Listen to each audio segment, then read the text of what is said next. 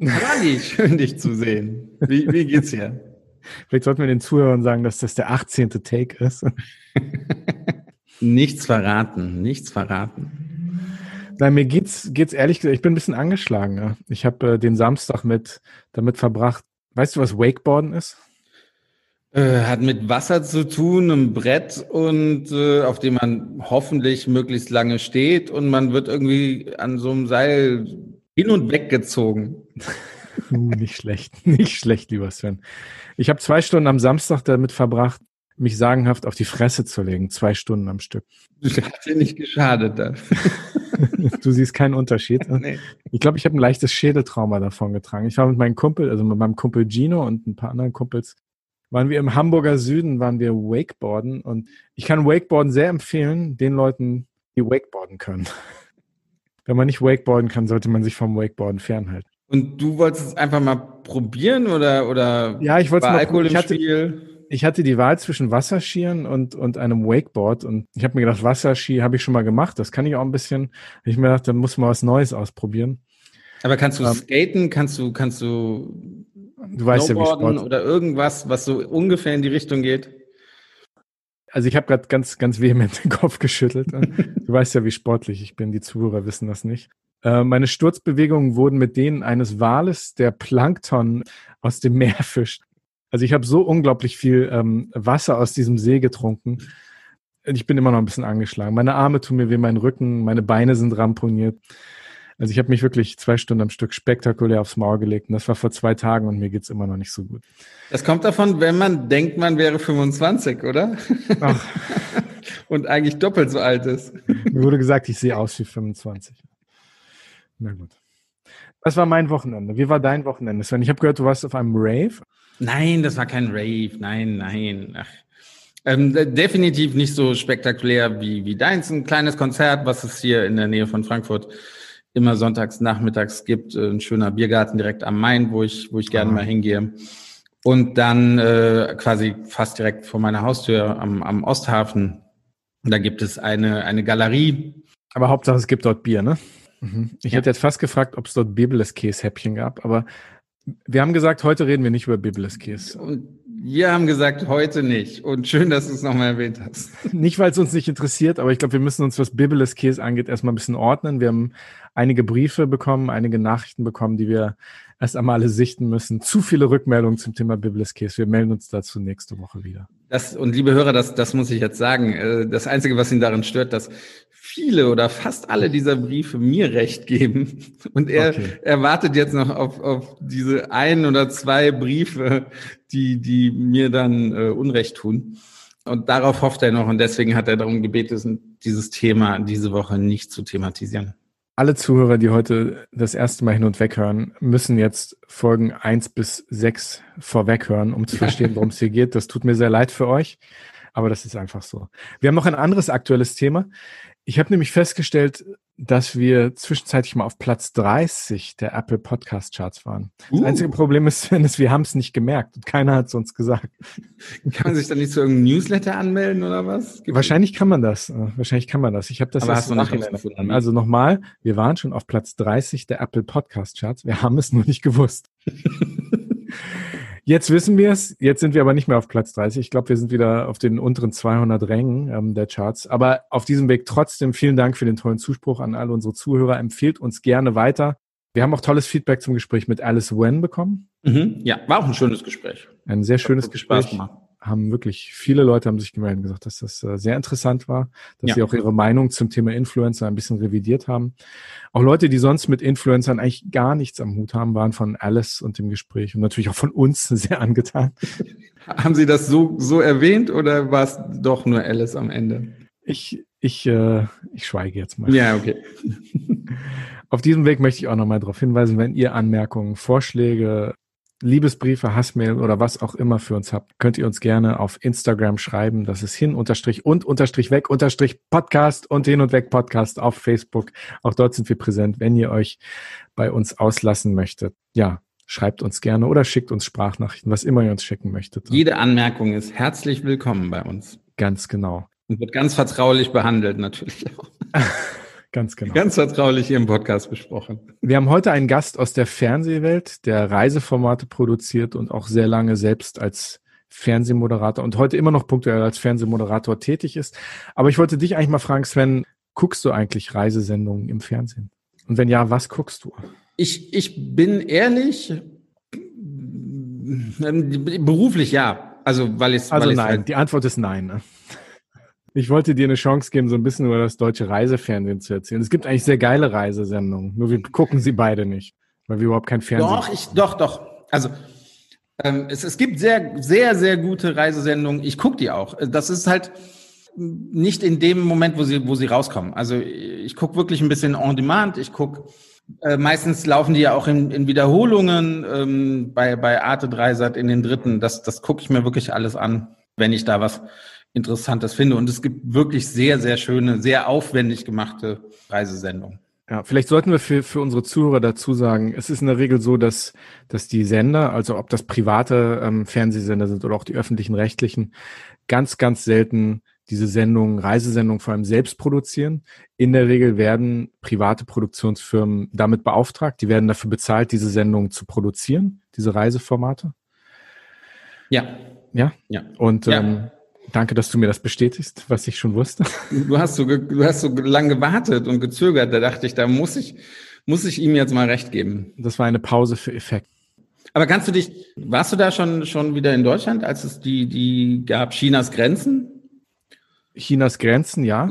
Zweiteilige Dokumentation über, über China, auch, auch Reisesendung, weil er wirklich die Grenze entlang ge, gefahren ist und. Genau, und wir waren ja damit auch involviert.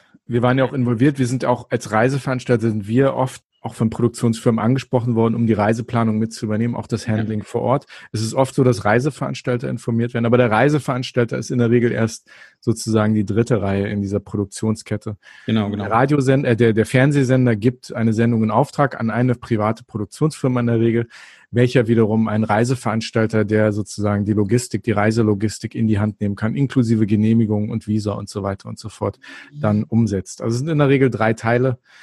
Die Finanzierung ist sehr, sehr unterschiedlich. Manchmal übernimmt die Finanzierung ähm, das Fremdenverkehrsamt der entsprechenden Destination oder die wird komplett von der Produktionsfirma übernommen, je nach Budget, je nach Destination. Also es gibt da die unterschiedlichsten Modelle.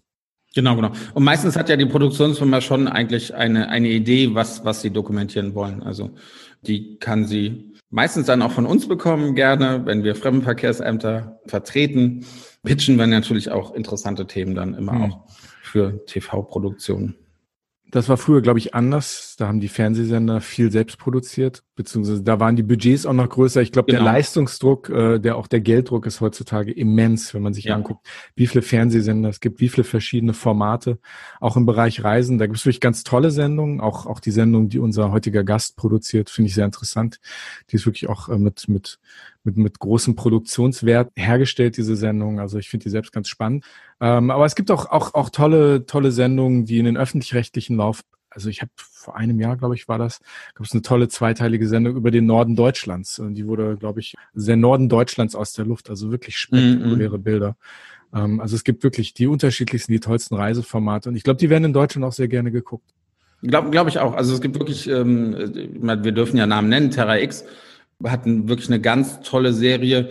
Destination, Punkt, Punkt, Punkt, äh, aus der Luft oder von, von oben. Also da hat man wirklich immer fantastische Bilder, die da äh, produziert werden. Sehr aufwendige Produktionsseite. Ich glaube, brauchen so eineinhalb Jahre, zwei Jahre, bis, bis die wirklich alles, alles im Kasten haben. Also das, das dauert sehr, sehr lang. Und ja, ich glaube, früher war das auch gang und gäbe, dass man wirklich so lange braucht. Und heute ist, glaube ich, alles viel, viel schneller. Die Teams werden viel kleiner, es wird viel selber gemacht. Aber da können wir gleich ja auch unseren Gast einmal fragen. Hin und weg. Der Reisepodcast mit Sven Meyer und Andi Jans.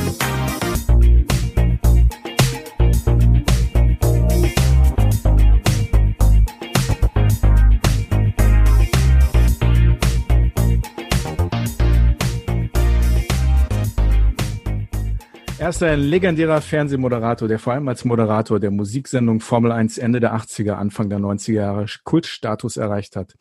In den 90er Jahren hat er unzählige erfolgreiche Fernsehsendungen in den öffentlich-rechtlichen Fernsehsendern moderiert, bevor er in den Nullerjahren mit seiner eigenen Produktionsfirma anfing, für Sender wie Pro7 und Kabel 1 Fernsehformate zu produzieren.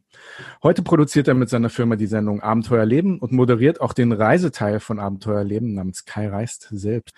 Wir freuen uns sehr, dass er heute dabei ist und begrüßen recht herzlich Kai Böcking. Hallo Kai. Guten Tag. Hallo Kai.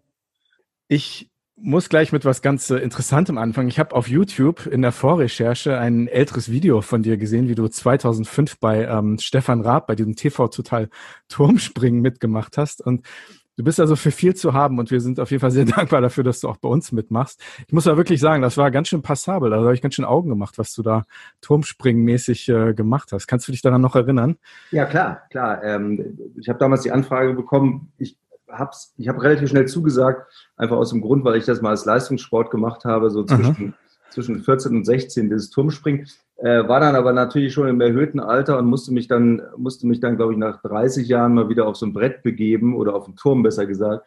Und das war ganz schön anstrengend, hat aber, hat aber relativ gut dann wieder geklappt, weil so manche Sachen verlernt man dann doch nicht im Leben ja, bin dann bei Stefan da reingerutscht und habe, glaube ich, irgendwie, ich bin, glaube ich, beim ersten Jahr irgendwie Dritter geworden und dann habe ich mit dem Norbert Dobeleit sogar mal gewonnen, ein Jahr später, mhm. im Doppelwettbewerb und bin dann für ein paar Jahre eigentlich alles mitgefahren, was Stefan so gemacht hat, also inklusive Stockcar, Skifahren, ja, und Turmspringen halt. Und das war was, was war das Lustigste von den, von den Sachen? Oder was hat am meisten Spaß gemacht?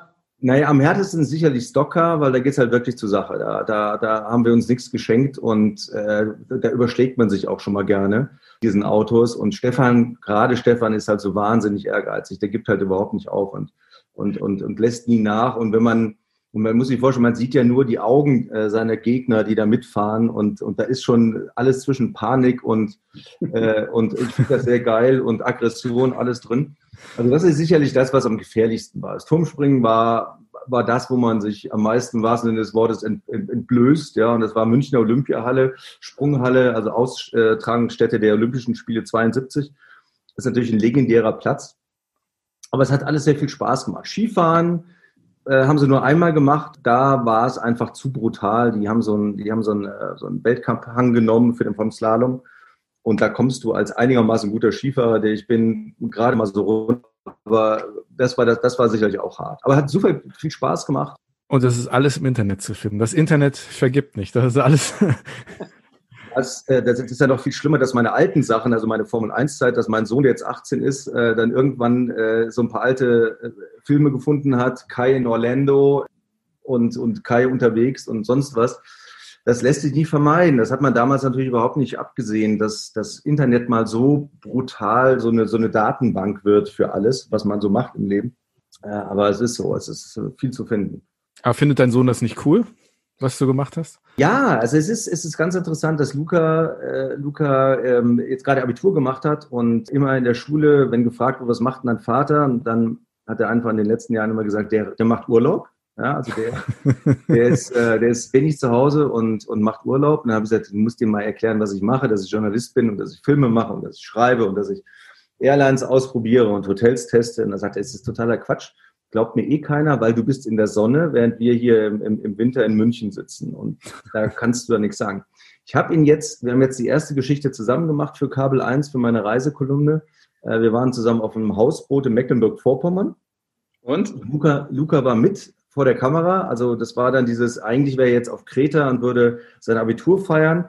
Geht natürlich alles gerade nicht und deshalb habe ich ihn mitgenommen und wir haben gesagt, wir machen mal die Geschichte Alternativprogramm Vater und Sohn auf dem Hausboot in Mecklenburg-Vorpommern, was sehr, sehr geil war, muss ich wirklich sagen. Das ist jemand, für jemand wie mich, der 200 Tage im Jahr normalerweise im Ausland unterwegs ist, auch so eine Erfahrung, jetzt mal so einen Sommer in Deutschland zu verbringen oder in Europa, besser gesagt, und einfach mal solche Sachen auszuprobieren. Aber es war, war wirklich gut. Und seitdem ist es ein bisschen besser bei ihm und er sagt, naja, du musst ja doch arbeiten zwischendurch.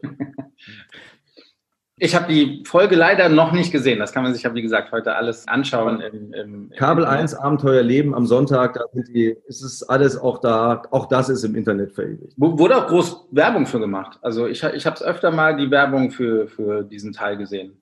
Es soll aber ganz fantastische Drohnenaufnahmen auch davon geben. Hast du das alles selbst gemacht oder war ein Team dabei? Und äh, ich weiß nicht, wie lange geht die Doku und wie lange muss man dann für sowas tatsächlich auch, also wie viele Drehtage hat man dann, wenn am Ende doch nur so eine halbe Stunde oder 45 Minuten bei, bei rauskommt? Es ist ganz unterschiedlich. Also wir machen ja oder ich mache bei, bei meiner Produktionsfirma, ich habe ja noch eine Geschäftspartnerin, die sich um die anderen Projekte kümmert. Aber da ich so der Reiseonkel bin, mache ich eigentlich nur noch Reise in meinem Leben, sei es nun Print oder Fernsehen. Ganz unterschiedlich. Wir machen verschiedene Formate. Kai reist das waren jetzt fünf Drehtage, das ist 35 Minuten. Wir machen für Sat 1 noch ein Format, das heißt Grenzenlos. Das sind 45 Minuten. Die sind sehr bilderverliebt. Da drehen wir meistens sieben bis acht Tage. Und je nachdem, wenn wir Hoteldokus machen, kommt es darauf an, wo es ist. Wir haben, wir haben vor einigen Jahren für Sat 1 mal eine Reihe gemacht, Mega-Hotels, wo wir, wo wir äh, Marina Bay Sands in Singapur gemacht haben, wo wir das Emirates Palace gemacht haben, wo wir uns um große Hotels gekümmert haben. Das ist irgendwas immer zwischen sieben und, und neun Drehtagen. Muss man schon rechnen, weil äh, es ist sehr komplex. Und, und zum Thema Drohnen, ja, die helfen uns sehr. Früher hätte man Helikopter dafür gemietet und hätte gesagt, wir fliegen jetzt mal darüber. Heutzutage nimmst du mehrere Drohnen mit. Wir nehmen wirklich mehrere mit, weil ja, wir, haben, wir haben von der ganz großen bis zu der ganz kleinen jetzt, mit der man auch innen fliegen kann, was ich mittlerweile sehr spannend finde dass du Räume abfliegen kannst. Also ihr kennt ja wahrscheinlich das Marina Bay Sands auch oder die großen Hotels in China. Dadurch die Lobby zu fliegen, macht natürlich einen ganz anderen, ganz anderen äh, Blick auf die Sache. Gibt es da nicht manchmal Ärger? Äh, es, es, es, kommt auch, also bei der Kleinen ist es so, die Kleine kann ich, also ich war jetzt, muss kurz erzählen, ich habe ich hab mir im Frühjahr geleistet eine Auszeit von zehn Tagen. Ich war in der Buchinger Klinik am, am Bodensee und habe mal so, habe mal eine Geschichte drüber geschrieben äh, für Geschäftsreisende, was man in dieser Corona-Zeit mal für sich selber tun kann, für den Körper. Ja? Und wenn du jetzt nicht lange Langstrecken fliegst, wie ich normalerweise tue, sondern einfach sagst, jetzt besinnst du dich mal und gehst mal zehn Tage zum Fasten. Mhm. Äh, und neben der ganzen Tatsache, dass man, dass man eben äh, wirklich gesund wird und gesund da rauskommt, habe ich die Zeit genutzt, um Drohnen fliegen zu lernen. Ja, okay. Und habe mir, hab bin dann da über, über den Bodensee geballert mit der neuen Drohne. Und die neue Drohne, die ich habe, ist so klein und die wiegt nur 294 Gramm und ist damit unter, es gibt so eine, so eine Regelung, 300 Gramm darfst genau, genau. Ja. Ne, nicht erreichen. Mhm. Und das Ding ist halt so klein, das kannst du, kannst du quasi in jeder Wohnung fliegen. Das funktioniert auch.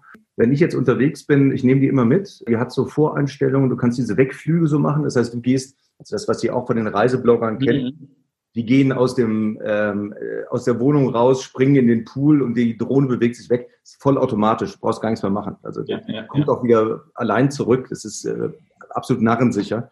Aber es ist für uns alle in der Reiseindustrie, auch im Fernsehen, eine extreme Erleichterung, dass es diese Drohnen gibt. Ja, glaube ich, glaube ich. Du hast gerade erwähnt, dass du 200 Tage im Jahr unterwegs bist. Ähm, wie hat sich das denn jetzt geändert, auch mit deiner Arbeit so seit, seit Corona, seit Anfang des Jahres? Also ich habe ja. gesehen, dass du doch gut unterwegs bist. Auch dein ja. Insta-Kanal ja. hat das hat das verraten. Aber aber insgesamt, wie hat sich denn die Natur deiner Arbeit verändert in den letzten Monaten? Naja, also ich muss, äh, muss dazu sagen, ich, ich äh, war Anfang des Jahres so viel unterwegs, dass ich die ersten 80.000 Meilen bei Lufthansa schon hatte im Anfang März. Ähm, ich habe Back-to-Back äh, gedreht in Südafrika, in, in, in Kalifornien und bin, bin dann nach Thailand gegangen für eine Kai-Reist-Geschichte. Ich wollte nochmal so 30 Jahre später so eine Backpacker-Tour machen. Mal gucken, was sich verändert hat, was, was natürlich geil ist, wenn du Backpacker 2.0 machst. Die Backpacker von heute laufen ja auch nicht mal mit Fallplänen rum. Äh, die buchen ja auch nicht mehr vorher, sondern die haben alle Booking.com oder sonst wie auf ihrem, auf ihrem Handy. Das, äh, die Daten kosten in Thailand äh, fast nichts und die sind alle digital unterwegs. Ja, die Drohnen haben sie wahrscheinlich auch dabei. Genau. Und ich war im März da und habe dann mir noch ein Hotel anschließend angeguckt auf einer, auf einer Privatinsel für, für den Pleasure Traveler. Und dann ging das im Grunde, als wir in Bangkok angekommen sind zum Drehen, ging das los in Deutschland. Dann bekamst du die ersten WhatsApp, hier machen die wahrscheinlich den Laden zu. Und es wurde dann im Laufe der Drehwoche immer schlimmer. Also in Deutschland wurden die Schulen zugemacht, die Geschäfte, ihr kennt das alles, also ja, ja. hier in Deutschland, während in, in Thailand fast noch gar nichts war. Wurde dann im Laufe der Woche mehr muss aber sagen, dass die Thais schon relativ früh wenn du von der Fähre runtergekommen bist, äh, Temperatur gemessen haben und du musstest angeben, wo du bist, in welchem Hotel. Also viel früher als wir hier in Deutschland. Und dann äh, bin ich trotzdem noch auf die Privatinsel geflogen, habe sogar noch drei Tage verlängert und habe mir kurz überlegt, ob ich nicht in Thailand bleibe. Äh, über so einen Lockdown, was natürlich mit, mit Sohn äh, jetzt nicht so eine tolle äh, Idee gewesen wäre. Aber ich bin definitiv mit dem letzten Flieger überhaupt mit der Thai zurück nach Deutschland geflogen. Am 30. März bin ich zurückgeflogen und am, am 1. April hat die Thai äh, die Flüge nach Deutschland eingestellt. Ja, ja. Ja, sonst wärst du jetzt vielleicht noch da, ne? Genau, ja, ja. Und die, äh, und, die, und die Frage zu beantworten, ja, ich bin halt dann auch zurückgekommen in dieses Chaos hier in Deutschland, gerade was, was dieses Thema anbetraf. Bei uns war es aber so als Produktionsfirma und auch als Pleasure Traveler, dass relativ schnell im, im April die ersten Sachen wieder reinkamen, also Grenzen aufmachten. Mhm. Also wir haben erstmal den, wir haben erstmal Thailand geschnitten, hatte also genug zu tun und eigentlich ging das ab Mai dann schon wieder los. Ich äh, habe dann eine, ich drehe noch so eine, so eine Kunstreihe für NTV und das war ganz bizarr. Ich war in Düsseldorf und ich war als einziger Gast im Breidenbacher Hof, Fünf-Sterne-Haus. Und ähm, ich war der einzige zahlende Gast sozusagen. Da war noch ein, da war noch ein, ähm, ein Emirati, der festhängt in Deutschland, der oben in der Suite gewohnt hat. Aber ansonsten war, wenn man dieses Hotel kennt, was, was eigentlich so der, das Wohnzimmer Düsseldorfs ist, ja. äh, und du bist als einziger da, dann klopft es an der Tür und dann stellt jemand dir so dein Essen dahin und rennt schnell weg. Das war sehr bizarr. Das war so meine erste Corona-Reisegeschichte, die ich gemacht habe. Und dann ab, spätestens ab Juni, haben uns die ganzen Sender wieder angerufen und haben gesagt, okay, wir brauchen was von euch. Ne? Was kannst du machen? Kai reist. Ich war dann in Slowenien mit dem Wohnmobil, äh, habe eben diese, diese Hausbootgeschichte gemacht, habe für, für Grenzenlos äh, Ostsee gedreht, auch sehr, sehr spannend für mich. Und äh, habe dann für den, für den Pleasure Traveler, ich war in Rom, also als Rom aufmachte am 3. Juni, am 4. habe ich im Flieger gesessen und habe eine Hotelgeschichte geschrieben, weil ich mir mal angucken wollte, wie die Italiener, die ja nun extrem gebeutelt wurden durch dieses, also genau wie wir alle, aber die haben sie natürlich zugemacht. Und das war eine, das war eine unglaubliche Erfahrung, weil ich habe Rom noch nie so gesehen. Es war, es war ohne, ohne Touristen. Ich, ich wollte gerade fragen, also du, äh, wir folgen natürlich ja auch deinen, deinen äh, Social Media Kanälen und sowas. Man sieht, dass du in den letzten Wochen, Monaten schon unglaublich viel, ja. viel gereist bist und in ganz ja. verschiedenen, äh, verschiedenen Ländern und, und Städten warst. Was sind denn die unterschiedlichen Hygienemaßnahmen oder wie ist die Stimmung der, der Leute vor Ort und natürlich auch der, des, des, ähm, der touristischen Dienstleister, also das Hotelpersonal, du sagst jetzt Breidenbacher Hof äh, und, und Rom, warst du, warst du in diesen schönen Hotels. Wie, wie ist deren Stimmung? Sind die hoffnungsfroh? Sind die, war der Service genauso? Erzähl ein bisschen darüber. Nee, der Service war natürlich nicht genauso. Ne? Also wir waren, wir waren im Grand Hotel in, in Rom und da ist es, da ist es so, dass ähm, die natürlich nur eingeschränkten Service haben. Die Bars waren zu, die Restaurants waren damals, also die Hotelrestaurants waren noch zu. Rom selber war wieder offen, also man konnte wieder essen gehen. Äh, erstaunlich fand ich eigentlich, und das ist, hat sich eigentlich durchgezogen durch die, durch die ganzen letzten Wochen, dass die Hotels ganz stark hingehen, um, um Alternativen anzubieten. In Rom eine, eine Sache, die ich großartig fand, die haben gleich gesagt, wir setzen ein neues Programm auf, das heißt äh, Rom für die Römer oder ein Leben wie die Römer. Und dann, dann hast du irgendwann morgens, steht dann ein Guide äh, vor deiner Tür und sagt so, der, äh, das Hotel hat Ihnen einen, einen Mittagstisch reserviert in einem, in einem typischen italienischen Restaurant und dieser Guide führt Sie jetzt durch die Altstadt dahin, zeigt Ihnen ein, zwei Stunden was und gibt Sie dann an dem Restaurant ab. Fand ich spektakulär, mhm. kann man auch buchen ähm, und und eigentlich war es auch so in den ganzen Ländern, wo ich war, ich war danach in Slowenien, ähnliche Regeln wie in Deutschland, also die gleichen Regeln wie in Deutschland. Mundschutz, wenn du ins Restaurant kommst, wirst dann hingesetzt, musst deine Adresse angeben. Also das ist eigentlich in Europa, was ich gesehen habe, gleich.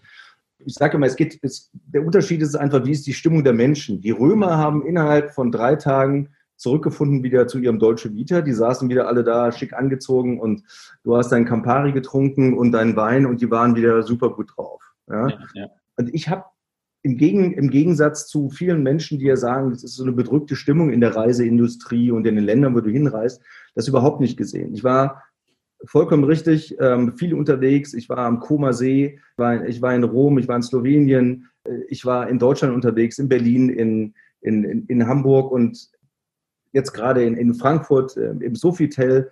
Äh, das vielleicht noch zu erwähnen, wo der Kollege, der, der Steffen Opitz, der neue GM da, einen unfassbar genialen Job macht und die alle einfach sagen, wir müssen jetzt serviceorientiert werden als Hotels. Also das ist mein, wenn, wenn er mich fragt, so mein Fazit momentan, wenn du reist, du wirst momentan so gut behandelt, mhm. nehmen wir mal die Lufthansa aus, das ist so mein einziges, wo ich wirklich ein Problem mit habe momentan, äh, obwohl ich Vielflieger bin.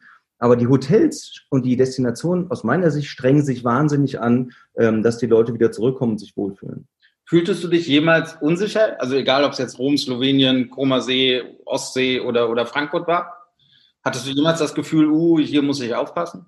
Nee, die kommen ja auch alle wieder zurück zum, zum Normalen. Also das Sofitel zum Beispiel hat ja. alles wieder offen, die Bars oben, die Rooftop-Bar. Ja. Äh, klar, die dürfen nur 50 Prozent oder 40 Prozent da reinlassen. Aber nein, überhaupt nicht. Also es wird alles getan, was, was irgendwie nötig ist. Ich bin jetzt so oft getestet worden. Und wenn es einer haben müsste, sage ich immer, bin ich es eigentlich, weil ich alles anfasse und irgendwie durch die Welt reise oder, oder soweit es irgendwie geht und wieder eigentlich mein normales Reiseleben so habe. Mhm aber sie machen es alle ebenso gut, wie es, wie es irgendwie möglich ist. Ich gehe nächste Woche nach Irland, also ich gehe jetzt am Wochenende nach Kreta, gucke mir ein Hotel an, fliege dann nächste Woche nach Irland und mache das einfach jetzt ganz normal, gehe halt 48 Stunden vorher zum Arzt und mache, mache einen Test, dann habe ich was in der Hand. Das ist ja momentan äh, so aus meiner Sicht die, die größte Unsicherheit, die du hast, sind ja gar nicht die Hotels, sondern die größte Unsicherheit äh, ist einfach das, was machen die Länder und was macht unser Auswärtiges Amt mit, mit Reisewarnung.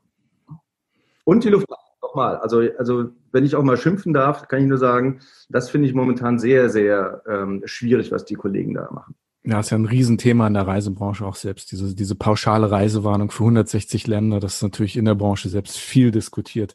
Aber ich will nochmal vielleicht die Zeit ein bisschen zurückstellen. Wir kommen gleich nochmal auf die Themen, auch Lufthansa können wir gleich gerne mal drüber reden, da bin ich sehr interessiert, was du dazu zu sagen hast.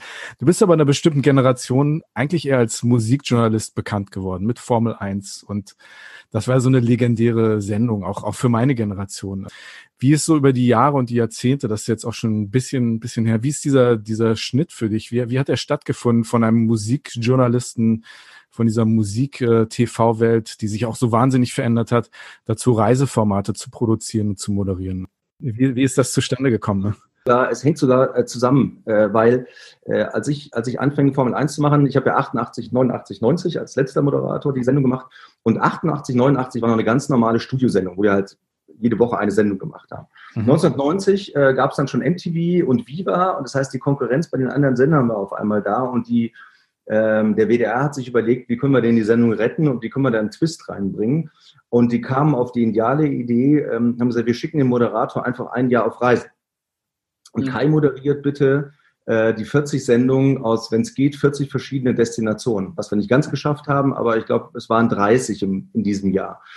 Und das war dann auch so. Wir haben das Studio abgeschafft oder die haben das Studio zugemacht und haben gesagt, okay, Kai, zeig doch mal den jungen Menschen von heute, wie und wohin man reisen kann, sollte, dürfte. Und wir haben halt alles gemacht. Ich bin in dem Jahr ich, von Ägypten über Orlando, ähm, Kanada, äh, name it. Ich glaube, es waren 20 verschiedene Länder. Äh, und das war dann hinterher so extrem, dass die Teams nachgeflogen wurden. Die haben bei mir einfach nur ein Ticket bestellt und haben gesagt, naja, wenn du jetzt in Kanada bist, die nächste Sendung drehen wir halt in LA, du fliegst schon mal nach LA vor und wir schicken dir ein frisches Team nach. Und was passiert ist, ich fand's geil. Also ich, ich, ähm, man sollte jetzt sagen, man sollte jetzt sagen, mein Gott, hast, hast du nichts vermisst? Ich ganz im Gegenteil. Ich fand das richtig cool, äh, mir die Welt anzugucken und was ich in dem Jahr gelernt habe, ist, ich habe keine Angst vor fremden Kulturen und fremden Ländern und ich kann mich da auch alleine gut durchschlagen. Und das war einfach der Beginn dieser ganzen Geschichte. Und danach bin ich ja zum ZDF gewechselt, äh, nach Formel 1 und, und habe dann eine Sendung angeboten bekommen, äh, die hieß Jetzt kannst du was erleben. Die haben wir, haben wir vier Jahre gemacht. Da war das Konzept, dass ich irgendwo auf der Straße jemandem ein Angebot gemacht habe, zum Beispiel nehmen wir Frankfurt, äh, bei euch da, willst du Tango tanzen lernen, dann fliegst du mit mir heute Abend nach Buenos Aires, nach Argentinien. Und wir haben das wirklich real-time gedreht. Yeah. War schwer, jemanden zu finden für sowas? Nein, nein, nein, nein. Also die, die, Leute zu finden war immer einfach. Das Problem war einfach, die mussten eben zu Hause Bescheid sagen. Und wenn die in der Beziehung waren oder einen Job hatten, der Job ging auch noch. Das Schlimmste waren immer, waren immer die, wo die Partner gesagt haben, ähm, dann trenne ich mich von dir, wenn du das machst. Das war, hm. Das war so eins. Aber ansonsten, ansonsten hat das gut geklappt. Und das war dann wieder so eine Sendung, wo es nur durch die ganze Welt ging. Von Arizona über Japan bis sonst was. Also saß ich schon wieder im Flieger und, und hab gereist. Ja.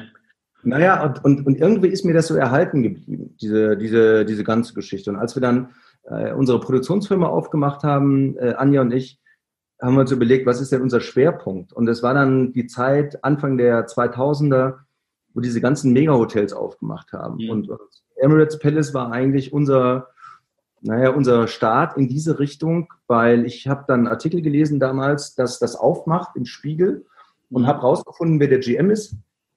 Dann habe den angerufen.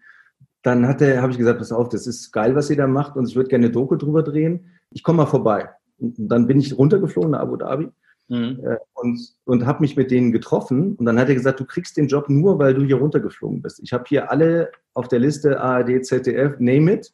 Mhm. Aber es hat keiner gesagt, ich komme mal runter. Deshalb machst du das. Also, und das war unser Startschuss in dieser Branche.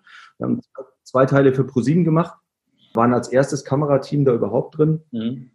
und haben so die letzten zwei Wochen begleitet. Und daraufhin kam dann äh, Mall of the Emirates, diese Skihalle in, in, in Dubai. Dann kamen viele andere Hotels, die, wo wir einfach nur gesagt haben, ey, macht wieder ein Hotel auf, sollen wir für euch das drehen? Und dann war ich wieder am Reisen. Also dann ging es dann ging's im Grunde nahtlos weiter. Und wir haben uns als Produktionsfirma relativ schnell auf diese Art von Themen dann auch konzentriert. Lifestyle, ähm, Reisen, Hotel. Und dann irgendwann kam Kai Reist, was auch schon zehn Jahre her ist. Und um das noch kurz zu erzählen, das ist auch nur aus einer fixen Idee entstanden. Ich wollte eigentlich, ich hatte die Idee, mal rauszufinden, wie schnell man mit einer mit Linienmaschinen rund um die Welt fliegen kann. München, München. Also wenn du Mhm. Langstrecke fliegst. Kenne ich auch noch. Ja. Hm? Kenne ich auch noch. Gab es auch eine Dokumentation drüber, Ja. oder? Ja, ja. Und, und habe mir das ausgerechnet und wollte das eigentlich mit einer netten Moderatorin drehen, ich als Regisseur. Und dann sagt der Sender, mach selber. Und damit begann Kai Reist. Und das war so ein Erfolg, dass die dann gesagt haben, äh, mach, mach bitte für uns ein paar Mal im Jahr so eine Reisedoku, wo du den Leuten ein bisschen die Welt erklärst. Und das funktioniert jetzt nächstes Jahr seit zehn Jahren. Also richtig gut. Darf ich ein bisschen privatere Frage vielleicht stellen? Du bist wirklich so viel unterwegs, da leidet doch bestimmt so ein bisschen das Privatleben drunter. Jemals bereut? Also man, man ist jung, natürlich, einem steht die Welt offen. Ähm, aber jemals bereut? Äh, nee, nicht bereut. Ich habe, ja, sagen wir so, äh, was Beziehungen anbetrifft, äh, ich, ich glaube, die Beziehungen, die ich hatte, äh, wären wahrscheinlich auch ohne das Reisen gut funktioniert oder hätten nicht funktioniert oder haben nicht funktioniert. Das Einzige, was ich bereue, ist, ich hätte, ich hätte so in den 90er Jahren, als das losging, das ist auch der, die Grundlage, weshalb ich dieses Pleasure-Portal aufgemacht habe. Ich war auch immer so ein Getriebener, der dann gesagt hat, ich fliege mit der nächsten Maschine wieder zurück, Dreharbeiten zu Ende. Und was ich wirklich bereue, ist eher zu sagen, ey, ich hätte meine Partnerin nachkommen lassen sollen. Wenn du schon mal in Japan bist, häng halt eine Woche dran und guck dir Japan an, ohne dass du arbeiten musst. Und das habe ich gar nicht gemacht oder viel, viel, viel zu wenig gemacht. Und das ist das Einzige, was ich bereue. Nein, ich bereue das Reisen nicht. Es ist, ich bin da mittlerweile so dran gewöhnt, also ich, ich, ich kann mir auch kein anderes Leben vorstellen. Das Ja. ist, ist einfach so das, was ich am liebsten mache. Und ich will noch einmal ganz kurz zurück zu der, zu der Zeit bei, bei Formel 1 kommen. Ähm, du hast bestimmt, weil ich muss einfach die Frage stellen, du hast bestimmt einige Musikstars, Bands oder sowas getroffen. Wer hat dich am meisten beeindruckt? Was, was ist so hängen geblieben? Ach so, ich, ja, es ist, es ist so, es ist eigentlich die, die Geschichte, ich habe es neulich dem Stern auch erzählt. Je höher, also je größer die Namen sind, umso entspannter sind die Leute. Die, Mhm. Ja, wir hatten natürlich jede Woche drei Bands oder vier Bands da, die bei uns live aufgetreten sind oder im Interview waren.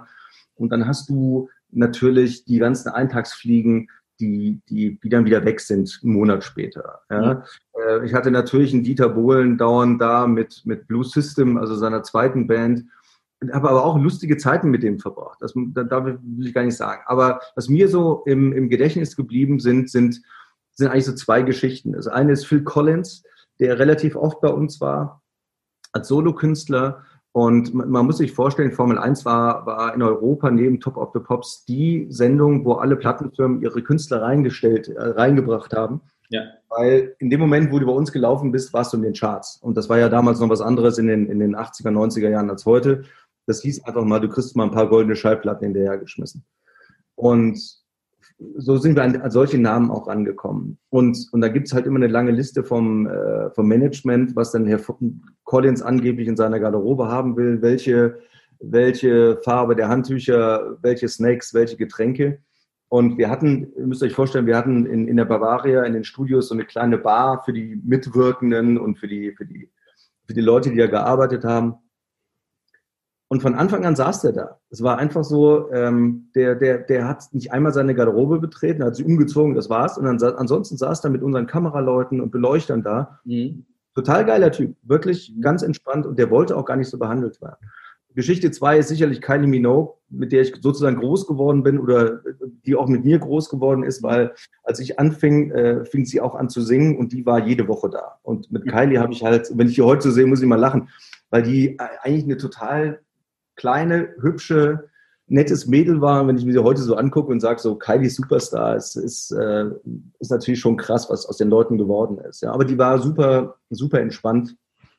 Äh, und das war so familiär. Formel 1 hatte sowas familiäres auch für die Musiker. Die wussten, wir kommen da in eine, in eine Musiksendung. Das ist unser, das ist unser Home-Turf. Ja. Und die kleine Geschichte am Rande noch, wo ich heute noch sage, das glaubt mir sowieso keiner.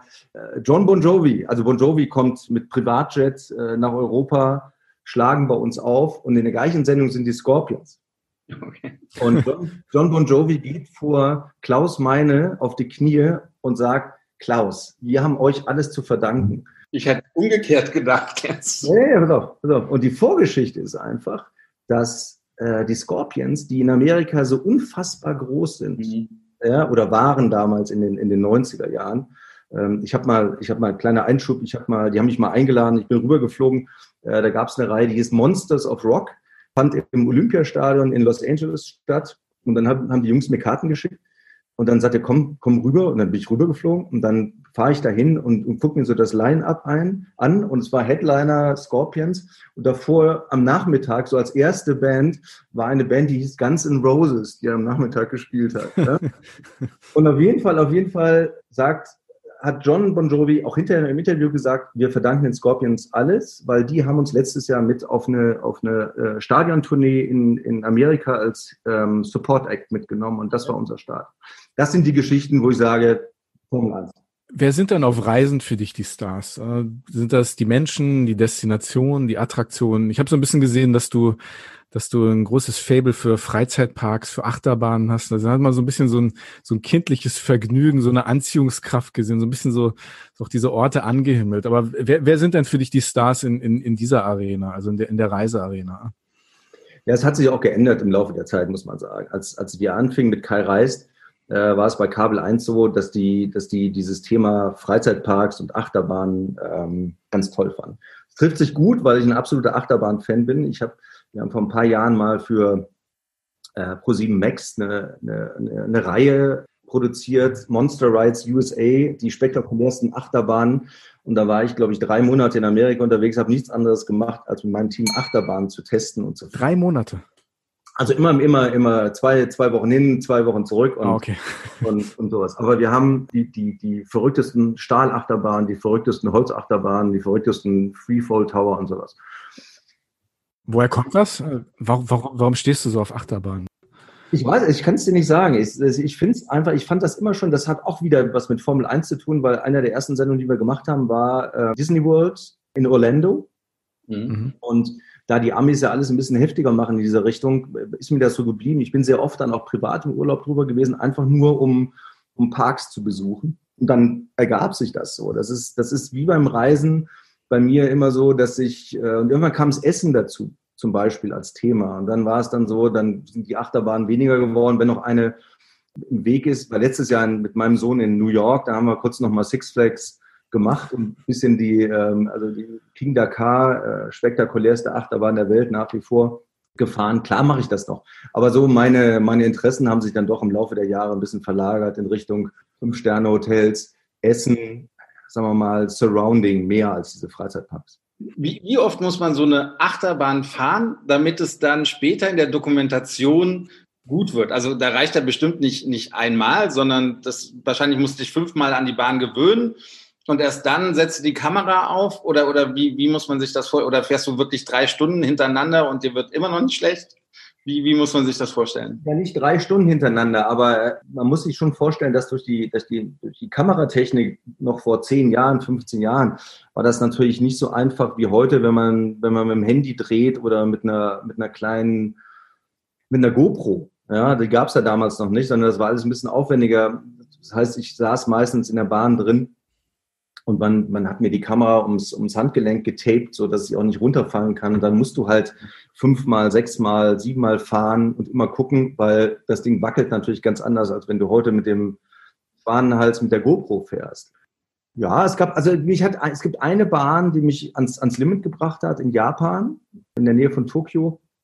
Eyaneka, ich werde den Namen nie vergessen. Es ist, äh, ist eine Bahn, die gibt es nur zweimal auf der Welt weil der Erbauer nach diesen beiden Bahnen pleite gegangen ist, weil die ist so unfassbar intensiv, wenn es um Wartung geht. Das kann sich eigentlich kein Park leisten. Es gibt eine in, Los Angeles und eine eben in, in Tokio.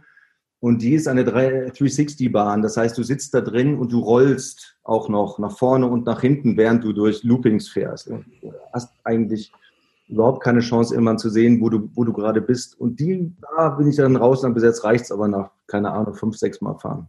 Fünf, sechs Mal. also mir wird nicht schlecht. Das Gute ist, mir wird, mir wird halt bei nichts schlecht. Mir wird auch am Schiff nicht schlecht. Ich bin okay. vollkommen, Gott sei Dank, mit so einem Magen gesegnet, der, der das aushält. Wenn, wenn du so unterwegs bist und, und also ja, früher waren es die Freizeitparks, jetzt, jetzt ist mit Kai Reis und mit deinem Sohn zum Beispiel. Ähm, wie groß sind denn die Teams, mit, mit denen du da unterwegs bist? Äh, machst du das möglichst viel selbst oder ja, wie, wie groß sind die und was für Schwierigkeiten hat man auch manchmal, äh, wenn man, wenn man im Ausland irgendwie unterwegs ist?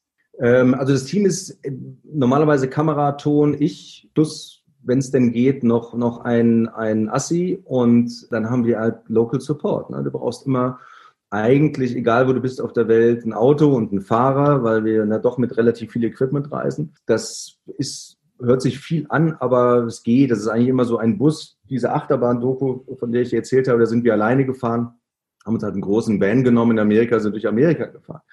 Aber idealerweise hast du eben gerade bei den großen Reisedokus wie Grenzenlos einen, einen Local Guide dabei, Querstrich Übersetzer, der auch mal erklären kann, dass du eine Drehgenehmigung hast, gerade was, was UAE anbetrifft. Wir haben sehr viel in Dubai und Abu Dhabi gemacht.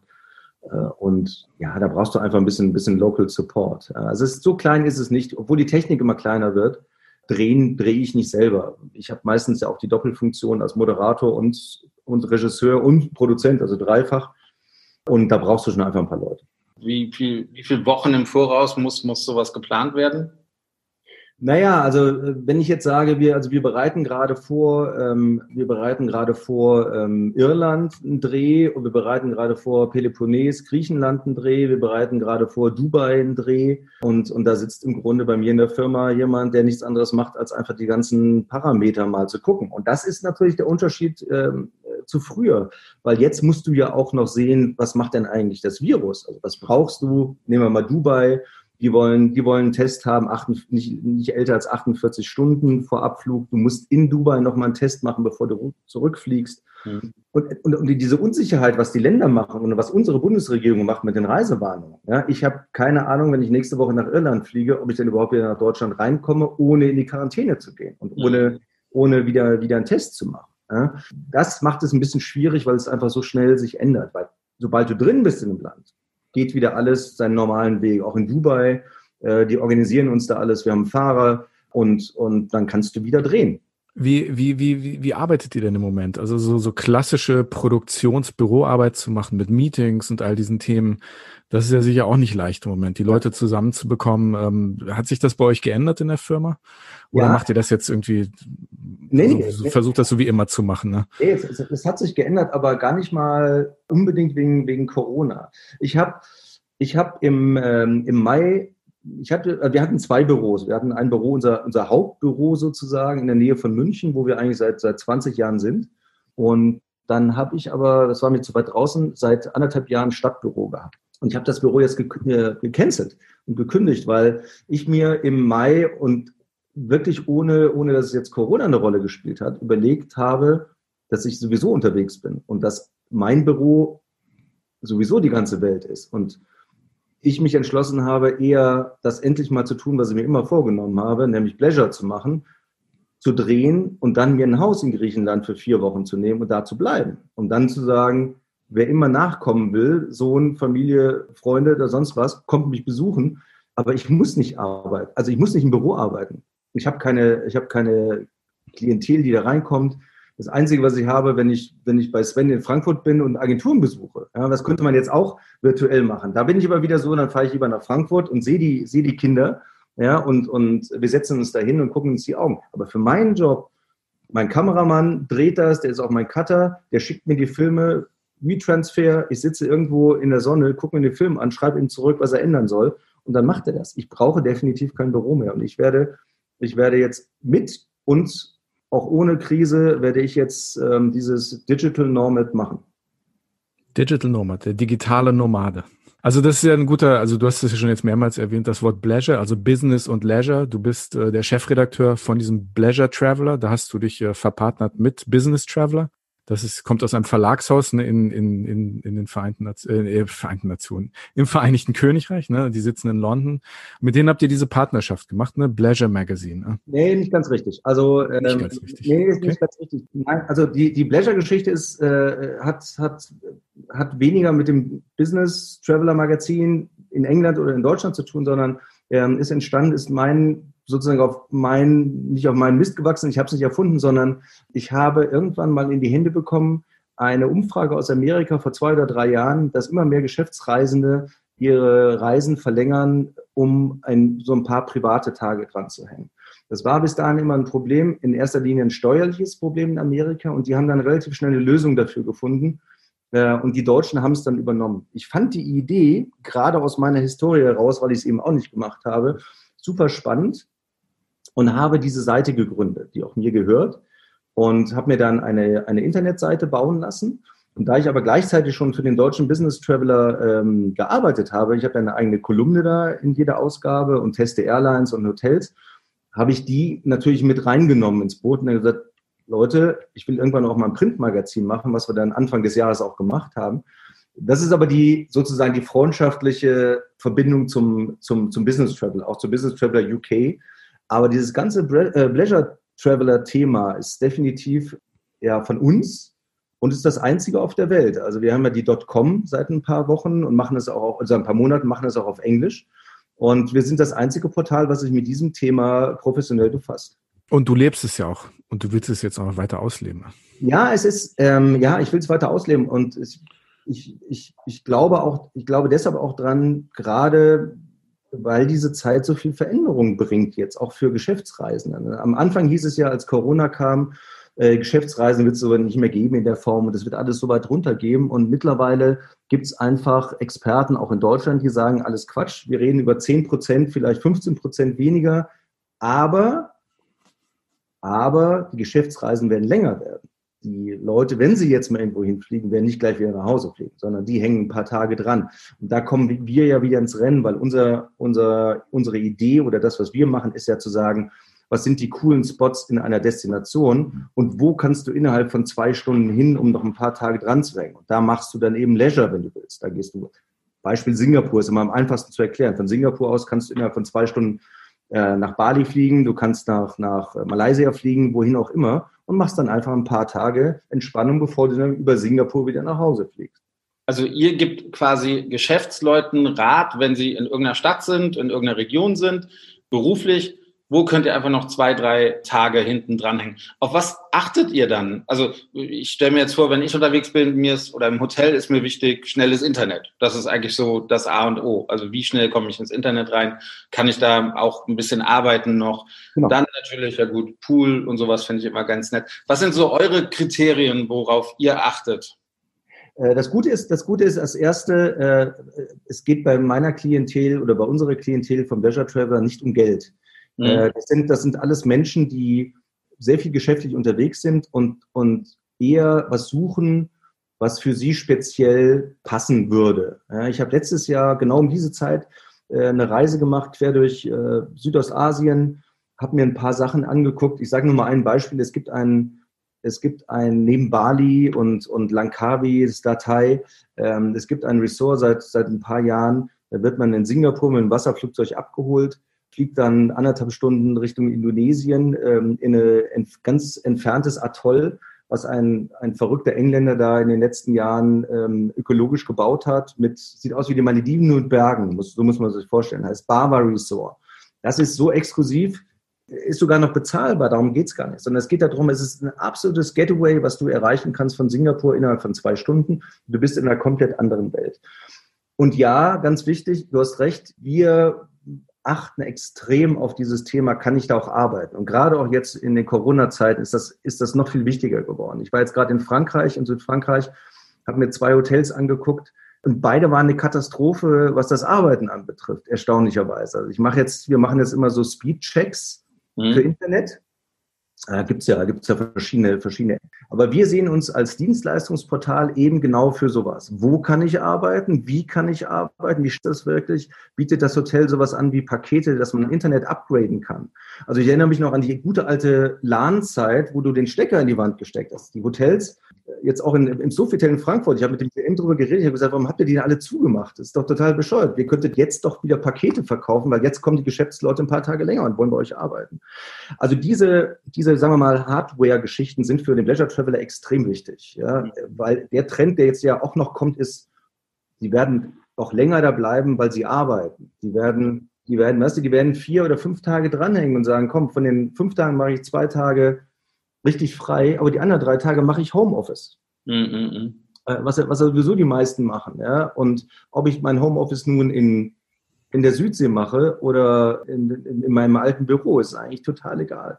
Von daher spielt uns das gerade richtig in die Karten. Aber wir achten eben auch auf, ist das jetzt äh, nichts dagegen, ja, aber ich würde jetzt niemand äh, von, von meinen Leuten, die uns lesen, ähm, in, in, in, in den Türkei-Hotel stecken mit 5000 Zimmern. Das ist nicht mhm. unsere Klientel. Ich würde sie nicht mal ins Marina Bay Sands nach Singapur schicken, trotz Pool, sondern ich würde, das sind ausgewählte Hotels, die wir selber testen, beziehungsweise, und das ist ganz wichtig beim Leisure Traveler, ich, außer Silvi, meine Chefredakteurin hier, hat keiner einen journalistischen Background. Das sind alles echte Geschäftsleute. Wir haben, wir haben äh, im letzten Jahr rumgeschickt eine, eine alte Freundin von mir, die jetzt bei Merck Pharma Global Communications macht. Die fliegt durch die Welt.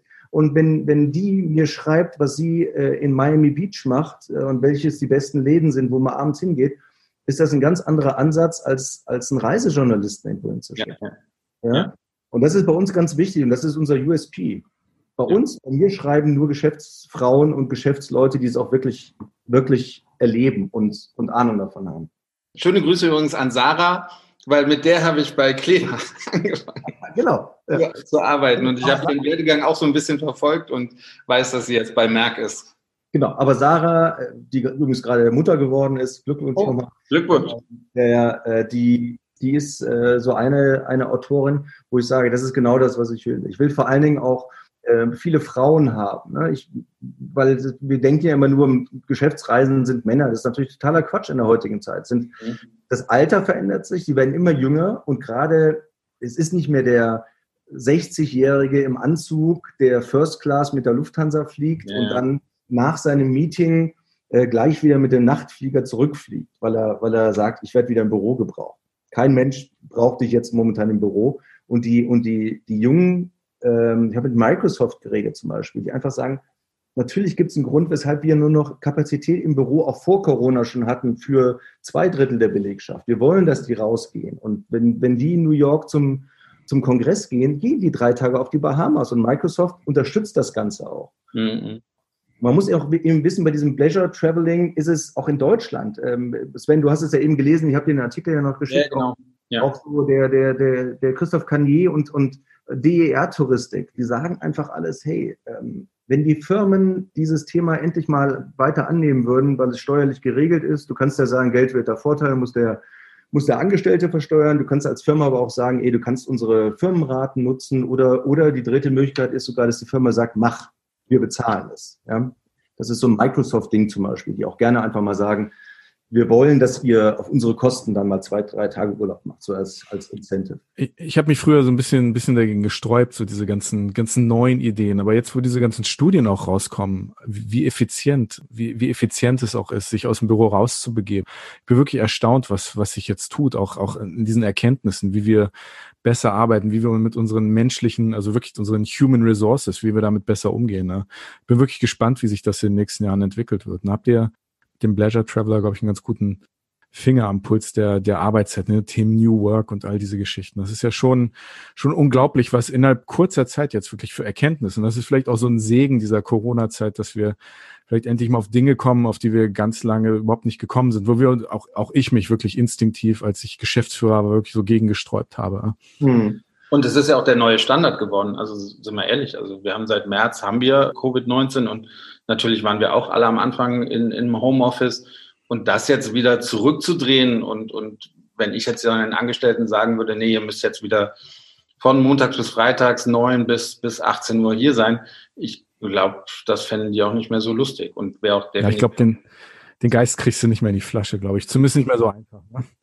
Ich, ich finde es ich find's vor allen Dingen interessant, was ich so momentan bei den Hotels mitbekomme. Ist, ähm, auch da muss natürlich oder, oder setzt ein großes Umdenken ein. Ne? Ich habe lang, lang jetzt in Frankfurt hier über dieses Thema geredet, warum ein Fünf-Sterne-Hotel denn immer noch feste Frühstückszeiten haben kann. Oder unser Restaurant macht um 17 Uhr auf mhm. und, oder die Bar erst ab 18 Uhr. Ja. Das war ganz interessant. Ich glaube, dass, dass da auch ganz viel Umdenken passieren muss. Ich habe ich hab in, in, in Südfrankreich so ein, Erlebnis gehabt, wo ich gedacht habe, ey, das ist ein Fünf-Sterne, ohne jetzt den Namen zu nennen, Fünf-Sterne-Haus, nehmen 1400 Euro die Nacht. Und äh, mein Flieger, ich musste um zwei Uhr los mit, der, mit, dem, mit dem Transfer zum Flughafen nach Nizza und habe dann darum gebeten, ob ich dann bis 1 Uhr noch am Pool bleiben kann. Ich ziehe mich dann schnell um, springe in mein Auto und bin dann weg. Dann haben die gesagt, ähm, Late Checkout geht nicht bei uns. Ja.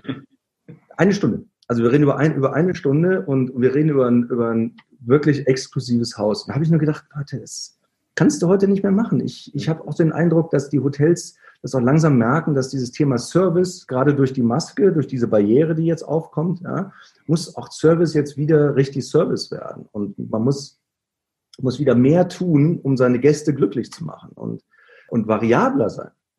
Aber ich glaube, da hinkt Europa auch so ein bisschen hinterher, oder? Also du, du fliegst ja auch viel nach, nach Dubai oder, oder Abu Dhabi äh, und dann nach Asien. Also ich glaube, da ist dieser Gedanke schon sehr viel häufiger vorhanden, dass man wirklich dem Reisenden was Gutes tun möchte und nicht mehr so an diesen starren, ich sage jetzt mal, Frühstückszeiten oder Checkout-Zeiten äh, hängt. Ja, also unterschiedlich. Ich habe auch schon Hotels in Asien erlebt, die, also gebe dir natürlich recht, die, das ist grundsätzlich mal die, die asiatische Hospitality-Einstellung ist eine andere, das gibt ja der Airline los mhm. äh, und, und, zieht sich dann natürlich auch durchs Hotel. Aber, aber sagen wir mal so, diese, dieser Habitus von wir sind ein Fünf-Sterne-Hotel und je weiter du hochgehst, umso, umso schlimmer wird es ja manchmal. Es wird mhm. ja dann irgendwie so, sei froh, dass du bei uns Gast sein darfst. Ja? Das ist momentan auch in Europa einfach nicht mehr, was ich so sehe, mit ganz seltenen Ausnahmefällen, nicht mehr, nicht mehr, nicht mehr vorhanden oder ändert sich. Oder die, die, die Hoteliers merken, sie müssen was ändern. Ja, ja. Wie findet ihr den Trend weg vom, vom Frühstücksbuffet? Das ist jetzt auch eine Sache, die in vielen Häusern einfach auch, also in Deutschland sowieso nicht, im Moment ist das nicht erlaubt. Ich, also ich, ich habe auch lange, jahrelang in Hotels selbst gelebt irgendwann hängt einem das Frühstücksbuffet auch echt zum Hals raus, wenn man es jeden Tag isst. Aber ich finde das, also für mich persönlich, ich finde das einen ganz interessanten Trend. Also viele, die in den Hotels arbeiten, finden es eher nervig, weil natürlich der Serviceaufwand höher ist. Aber so als, als, als Endverbraucher, wie findet ihr das, Sven, Sven und Kaya? Also ist, ist das was, was ihr als negativ empfindet, dass, dass man nicht mehr diese Auswahl hat oder dass, dass man ein à la carte Frühstück bekommt? Aber du hast ja, du hast ja, du hast ja eigentlich, die, die Auswahl ist ja gar nicht mal, also ich habe jetzt die unterschiedlichsten Sachen durchgemacht von Klar, Roomservice, am Anfang ging es ja nur noch über Roomservice, ja, mhm. was ich natürlich auch nicht schlecht finde. Mein Gott, dann kommt jemand reingerollt, kennt das ja, und dann ist es, dann ist es mittlerweile auch äh, von, von der Auswahl her so. Das zweite in Südfrankreich, das eine Hotel, das fand ich eigentlich ganz, ganz schick. Die haben, die haben gesagt, ja, Maske tragen und die haben hunderte von, von Zangen hingelegt. Ne? Wo du die Sachen vom Buffet nimmst und wenn dein Teller voll ist, legst du die Zange in so einen, in so einen Behälter, gebrauchte Zangen das fand ich jetzt mal noch das, das Allerbeste. Das Schlimmste finde ich, wenn du dir Handschuhe anziehen musst. Ehrlich, dann verzichte ich lieber auf das Frühstücksbuffet. Handschuhe am Buffet. Ja. Und, und, jetzt das Sofitel zum Beispiel, die machen es eben mit Etagere. Also du bestellst du deine Sachen und die bringst dir, die bringst dir an den Tisch. Ja, ja. ja Etagere kennt man ja auch schon. Ich mag eigentlich schon eher Buffets, weil ich habe nicht immer gleich viel Zeit zum, zum, zum Frühstück. Also ich war jetzt neulich in, in Hamburg in einem Fünf-Sterne-Haus weil die auch gerade unsagbar günstig sind zu buchen. Das, das, so, so. Aber ein wichtiges Thema, wo ich gleich gerne was zu sagen würde, Sven, zu dem Thema günstig werden. Da würde ich gleich gerne. Ja. Aber also, ähm, äh, ich wollte eigentlich, ich hatte einen Zug gebucht, also ich hatte nicht so viel Zeit zum Frühstücken und eigentlich wollte ich nur irgendwie einen Orangensaft, zwei Tassen Kaffee, was ich morgens immer so habe, ein bisschen Müsli und, und Obst. Und äh, ja, sie waren dann wirklich sehr nett, sie haben alles erklärt, aber ich habe halt schon mal zehn Minuten auf alles gewartet und auf die zweite Tasse Kaffee, die ich mir sonst irgendwo ganz schnell geholt hätte, halt auch noch mal irgendwie fünf Minuten. Das war halt, hat alles ein bisschen länger gedauert. Ich habe nicht immer diesen Stress, aber in, in dem Fall hatte ich ihn halt. Und aber ist das nicht genau das, wo ein Fünf-Sterne-Hotel drin gut sein soll? Also werden nicht durch diese Situation dann, wie Kai auch eben sagte, die Hotels einfach, also, also auch ja. gefordert, das zu sein, was sie sagen, dass sie sind, nämlich ein Fünf-Sterne-Hotel und ja, den entsprechenden Service zu liefern. Aber der Service war eigentlich super, der war wirklich ausgezeichnet. Sie haben halt nur in diesem einen Punkt, der mir gerade in dem Moment wichtig war, leider nicht ganz so performt. Aber sonst, sie hat alles immer mit einer Engelsgeduld jedem erklärt. Ich, ich hätte nicht mit der tauschen wollen, wirklich nicht. Hm also ich finde das Thema einfach ganz interessant, weil jetzt natürlich die Frage auch im, im Rahmen von Reisen und Covid-19 so einfach, wie wir mit unseren Ressourcen umgehen. Und wenn man sich anguckt, was, was, was an Essen auch verschwendet wird, in generell in der Hotellerie weltweit, an Buffets und so weiter, kann ich auch ein Lied von singen. Deswegen so die Frage, wie, wie, wie das jeder so individuell wahrnimmt, wie man mit diesen Dingen umgeht. Und das sind auch Fragen, die jetzt viel gestellt wurden. Kreuzfahrt, ja. Flugverkehr und so weiter. Wenn du, wenn du mich fragst, wenn du mich fragst, back to ähm, Surf Breakfast, ja, warum mhm. nicht? Warum setze ich mich nicht morgens, wie bei vielen Hotels üblich, einfach hin, ich habe eine Karte und dann bekomme ich das Frühstück, was ich bestelle. Ist, auch da sind wir wieder beim Thema. Die Hotels müssen sich da umstellen. Ich mhm. weiß nicht, ob es mehr Arbeit macht, so ein Buffet immer hin und her zu bauen. Und wenn man irgendwann mal ähm, im, im, Marina Bay Sands war und dann sieht, dass die innerhalb von 50 Minuten vom Frühstücksbuffet auf Lunchbuffet und auf Abendbuffet umbauen müssen. Das ist Wahnsinn. An Mengen bei einem, bei einem 6000 Zimmerhaus, an Mengen von Essen einfach wieder verschwinden irgendwo. Ja? Mhm. Äh, da gebe ich dir total recht. Warum, warum geht man nicht wieder hin und sagt, naja, dann hast du die Küche beschäftigt und es gibt à la carte Breakfast. Machst und es ist nicht all you can eat, ne? ne? Also die Leute essen dann noch weniger. Ne? Das ist dieses ja. Überessen, das nimmt vielleicht auch ab. Ja, aber es ist auch eine Preissache. Ne? Ich meine, wer leistet sich à la carte? Ich meine, wir müssen auch mal sehen, die Hotels wollten natürlich irgendwann auch gerne Buffets, weil es für sie einfach ist, einfach was hinzustellen. Die Leute holen sich das, weniger Servicepersonal. Das, das meine ich damit. Ich glaube, dieses Umdenken kommt, muss jetzt wieder kommen. Ich weiß nicht, was die Kollegen machen in äh, nochmal in der Türkei mit den, mit, den, mit den 7000 Betten oder Zimmerhotels, wo es dreimal am Tag Buffet ist. Die geben das aus oder als, als, als, als Packung. Dann willst du da auch nicht keinen Urlaub mehr machen. Aber eine Frage wollte ich ganz kurz noch zum Thema, zum Thema, weil Sven gerade sagte, es war so, war günstige Preise, fünf Sterne. Ja. Ähm, ist ja hier in München auch so, dass die Fünf-Sterne-Häuser hier so eine Aktion, auf wie auch immer, freiwillig oder auf, auf Bitte der, der Stadt gemacht haben. Du kannst hier wenn du in München im Umland wohnst, für 135 Euro und zum Beispiel ein Doppelzimmer in vier Jahreszeiten äh, Kempinski nehmen.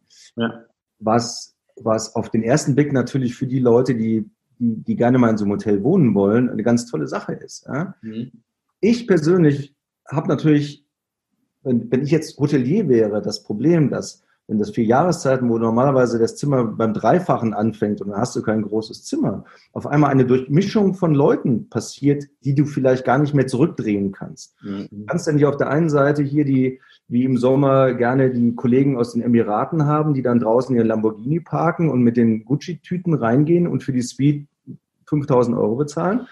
Und dann überhaupt, ich meine das überhaupt nicht böse, sondern dann hast du auf einmal Leute, die noch nie in einem Fünf-Sterne-Haus waren die werden sich nicht darüber aufregen, aber die, die, die viel Geld bezahlen, werden eventuell sagen, in das Haus gehe ich dann vielleicht nicht mehr.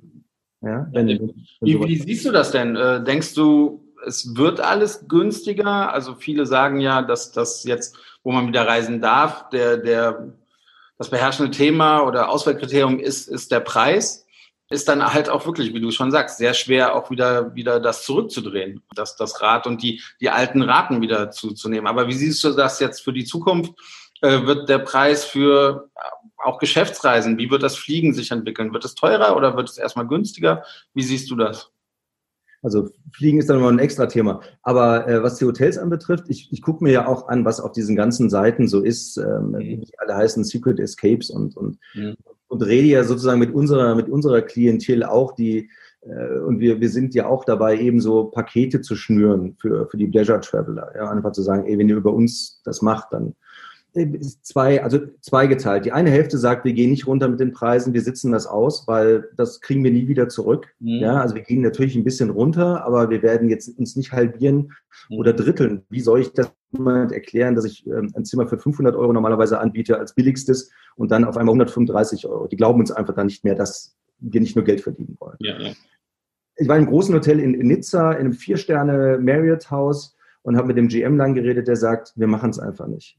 Es ist so Hochsaison, also das war noch vor dem, vor dem zweiten ähm, Shutdown jetzt da unten. Der sagt, wir haben Hochsaison, ich bleibe bei meinen Zimmerpreisen. Ich mache Pakete, das glaube ich wäre für mich die Lösung. Du machst mhm. andere Pakete, irgendwie drei Nächte bezahlen, eine Nacht frei, fünf für, für drei, sieben für fünf, was es da alles gibt. Mhm. machst noch ein bisschen was ins Paket rein also packst lieber mal ein Frühstück rein oder packst ein Upgrade rein oder sowas, bleibst aber, und das ist ja auch die Philosophie, Philosophie vom Leisure Traveler, bleibst eigentlich bei deinen Leisten, ja, ja und bietest den Leuten, die so reisen, einfach einen, einen, einen Benefit, wie ich eben erzählt habe, von Rom. Oder was, was das Sofitel jetzt auch plant, dass du, ja, ja. dass du vielleicht abends ins Museum kannst, wenn das Museum schon zu ist und kriegst eine persönliche Führung. Ich habe einen sehr klugen Satz gehört neulich dass es momentan darum geht, wenn du in der Luxushotellerie bist, vermeide, dass die Leute in irgendwelchen Schlangen stehen oder in großen Ansammlungen sich aufhalten müssen. Das gilt für das ganze Hotel, das gilt fürs Frühstück, das gilt für Restaurants, das gilt natürlich auch für, für Kulturveranstaltungen und alles, was du denen Gutes tun willst. Ne? Deshalb finde ich so eine Idee sehr clever zu sagen, wenn die das Museum abends nochmal aufmachen für meine, für meine, für meine Hotelgäste, das ist der richtige Weg. Ja, irgendwie so einen Mehrwert bieten oder die, die extra Meile gehen. Und da, da, gehen sie, da denken sie alle drüber nach und vollkommen zurecht. Du musst ja, ja, den normale Programm auch in einem Fünf-Sterne-Hotel, was du so jetzt gerade hast. Ähm, das ist ja auch eigentlich die neue Definition von Luxus. Also es ist ja nicht mehr das Fünf-Sterne-Haus, die sind ja fast alle mehr oder weniger gleich von der Hardware her. Aber es ist ja genau dieses Extra, was, was du normalerweise nicht oder was du bis vor kurzem nicht buchen konntest oder, oder auch so nicht buchen kannst und dass das Hotel das dann möglich macht. Also die GMs sagen zu mir momentan, weißt du was, eine Flasche Champagner oder ein Gruß aus der Küche, das machen wir sowieso standardmäßig. Ich weiß, das ist ein Stammgast, kommt ja natürlich in das Speed. Aber das machen sie alle. Da gebe ich dir, gebe ich dir vollkommen recht. Die müssen sich wirklich überlegen, wie halte ich denn jetzt meine Leute? Wie muss der Service sein? Der, das ist jetzt mal das A und O. Du musst wirklich dich zu Hause fühlen. Mhm. Und gerade weil der Markt so volatil ist ja, und Geschäftsreisende nicht so viel unterwegs sind, überlege ich mir doch zweimal, in welches Hotel gehe ich denn nochmal? In das, die mich, die mich überraschen mit etwas, wo ich gesagt habe, wow, ja, ähm, finde ich jetzt super spannend. Mhm. Ich sage euch mal ein Beispiel. Wir haben, wir haben gerade mit Kempinski geredet vor einiger Zeit. Und die haben ja zwei Hotels hier in, in, in München, eins, also eins in München, eins in Berchtesgaden. Und dann haben wir mit denen darüber geredet, warum machen wir nicht so eine Aktion? Ihr fahrt dann ihr macht so zwei Tage München, zwei Tage Berchtesgaden und ihr fahrt eben mit eurem Rolls-Royce da umsonst rüber.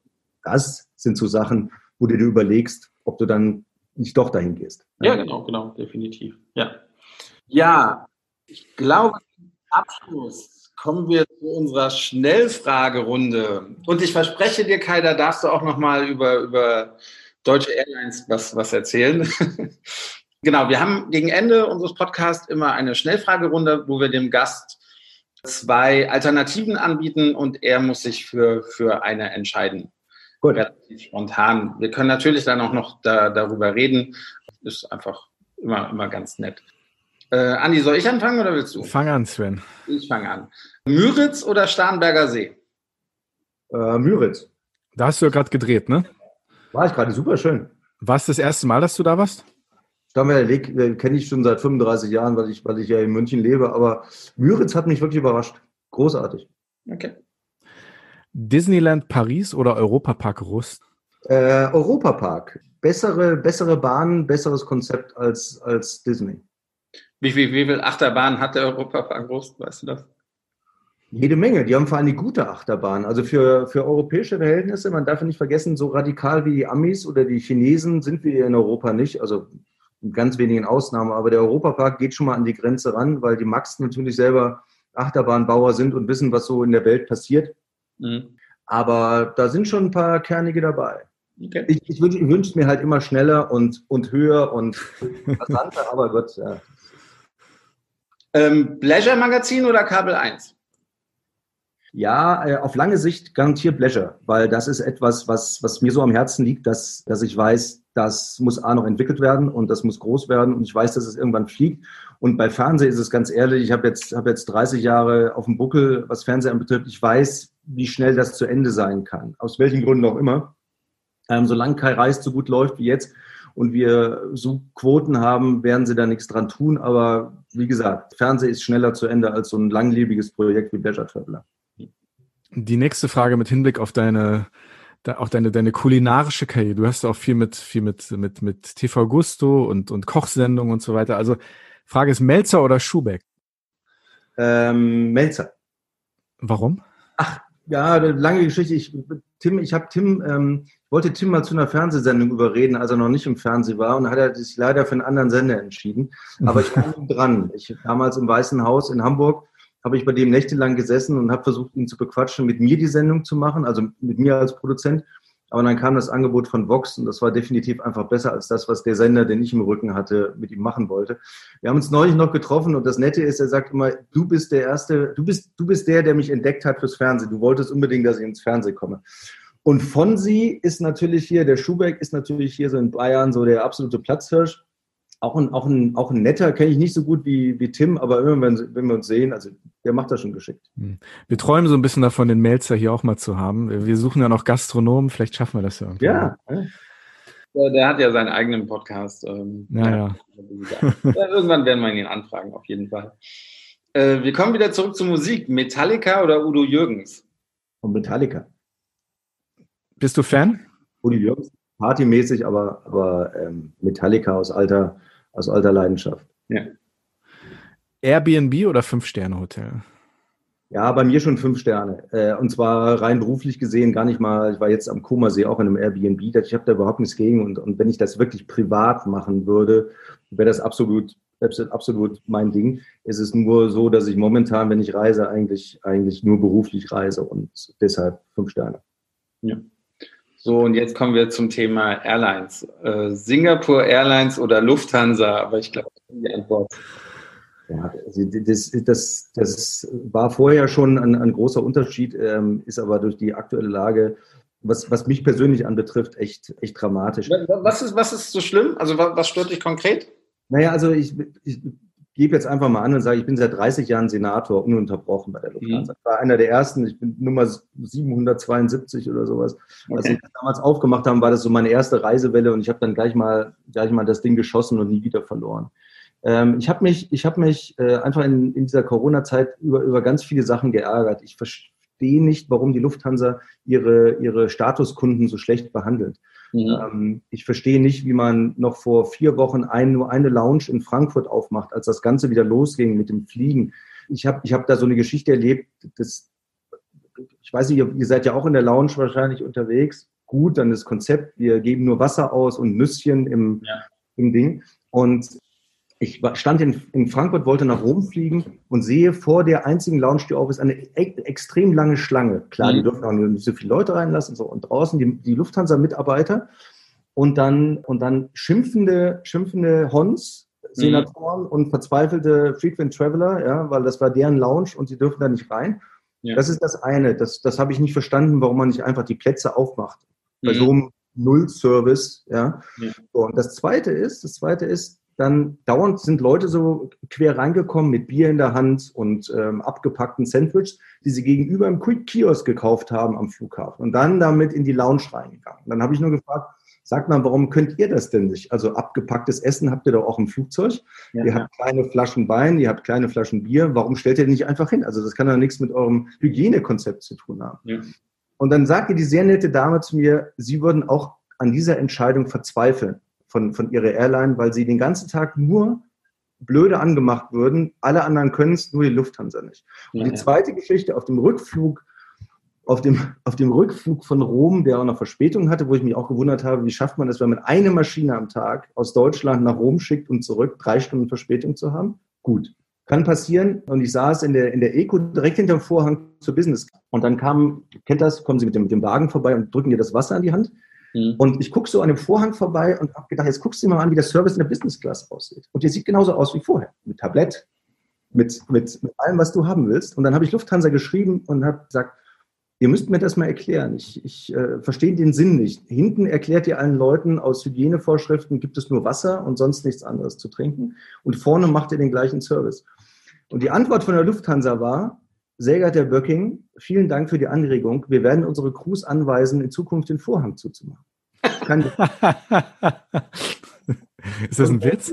Seitdem, seitdem, Hast du das Social Media Kanäle geschrieben oder ganz offiziell per E-Mail? Ja, ganz offiziell. Also ich wollte mal Geld zurück wegen Verspätung. Ich bin natürlich dann nicht mehr von Frankfurt nach München gekommen und habe dann einfach nur gesagt, so ich hätte jetzt gerne mein, mein, mein, mein Ausfallgeld und habe ihnen dann gleich das noch äh, so gesagt, Leute, ich, was soll ich sagen, als, als Reiseprofi, ein langjähriger ähm, äh, Senator, äh, ich verstehe euch nicht.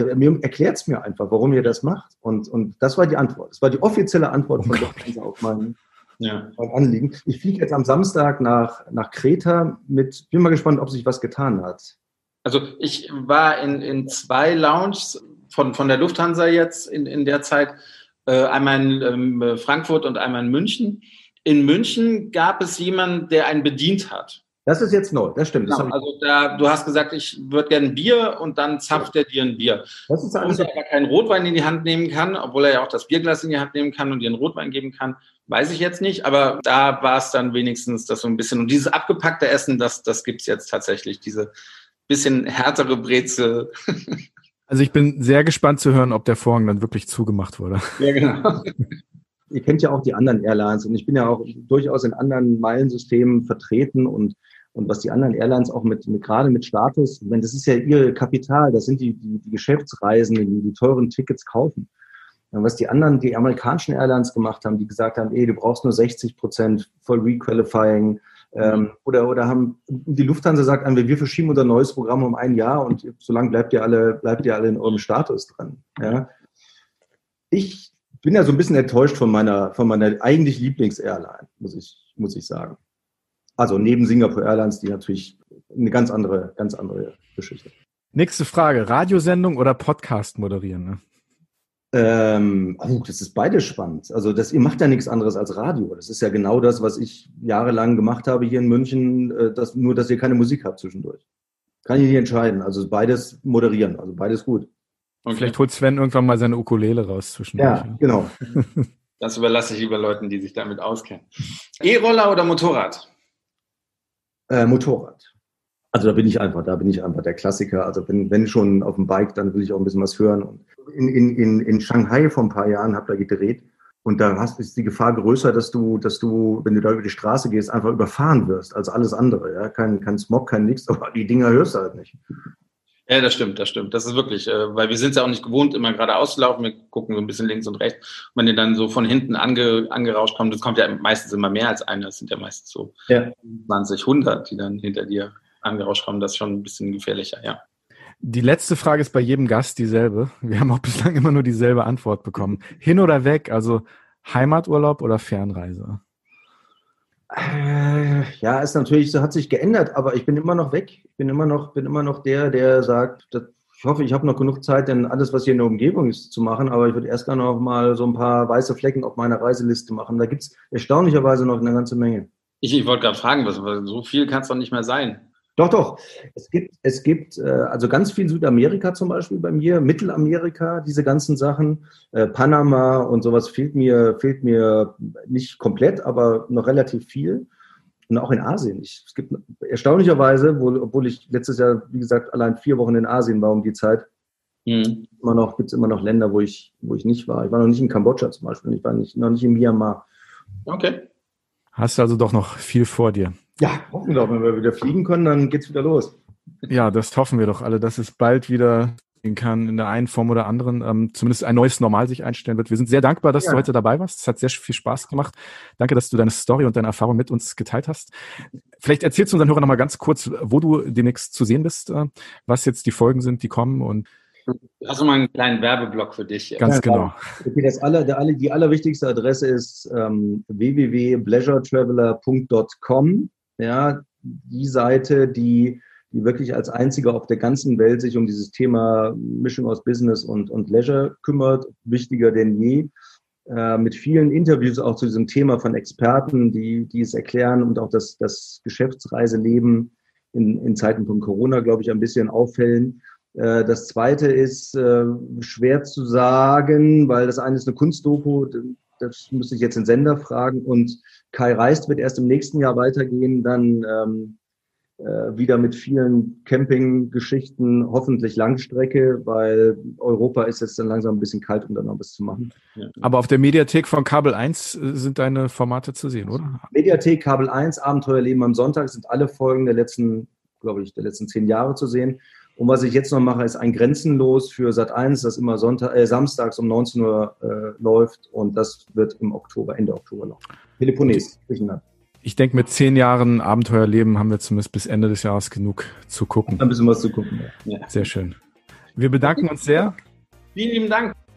Ja. Und wenn ihr, liebe Zuhörer, wenn ihr Fragen, Anmerkungen, Vorschläge habt, ihr könnt uns wie immer kontaktieren über unsere Instagram-Seite auf hin-und-weg-podcast oder über unsere Facebook-Seite. Dort sind wir unter Hin und Weg Podcast zu finden. Wir freuen uns auf eure Zuschriften, auf eure Hörerbriefe, auf eure Sprachnachrichten, was immer ihr uns schicken wollt, freuen wir uns sehr und wir hoffen, dass ihr beim nächsten Mal wieder dabei seid bei Hin und Weg, der Reisepodcast mit Sven Meyer und Andi Jans und Gast. Jawohl. Vielen Dank, lieber Kai. Gerne. Bye.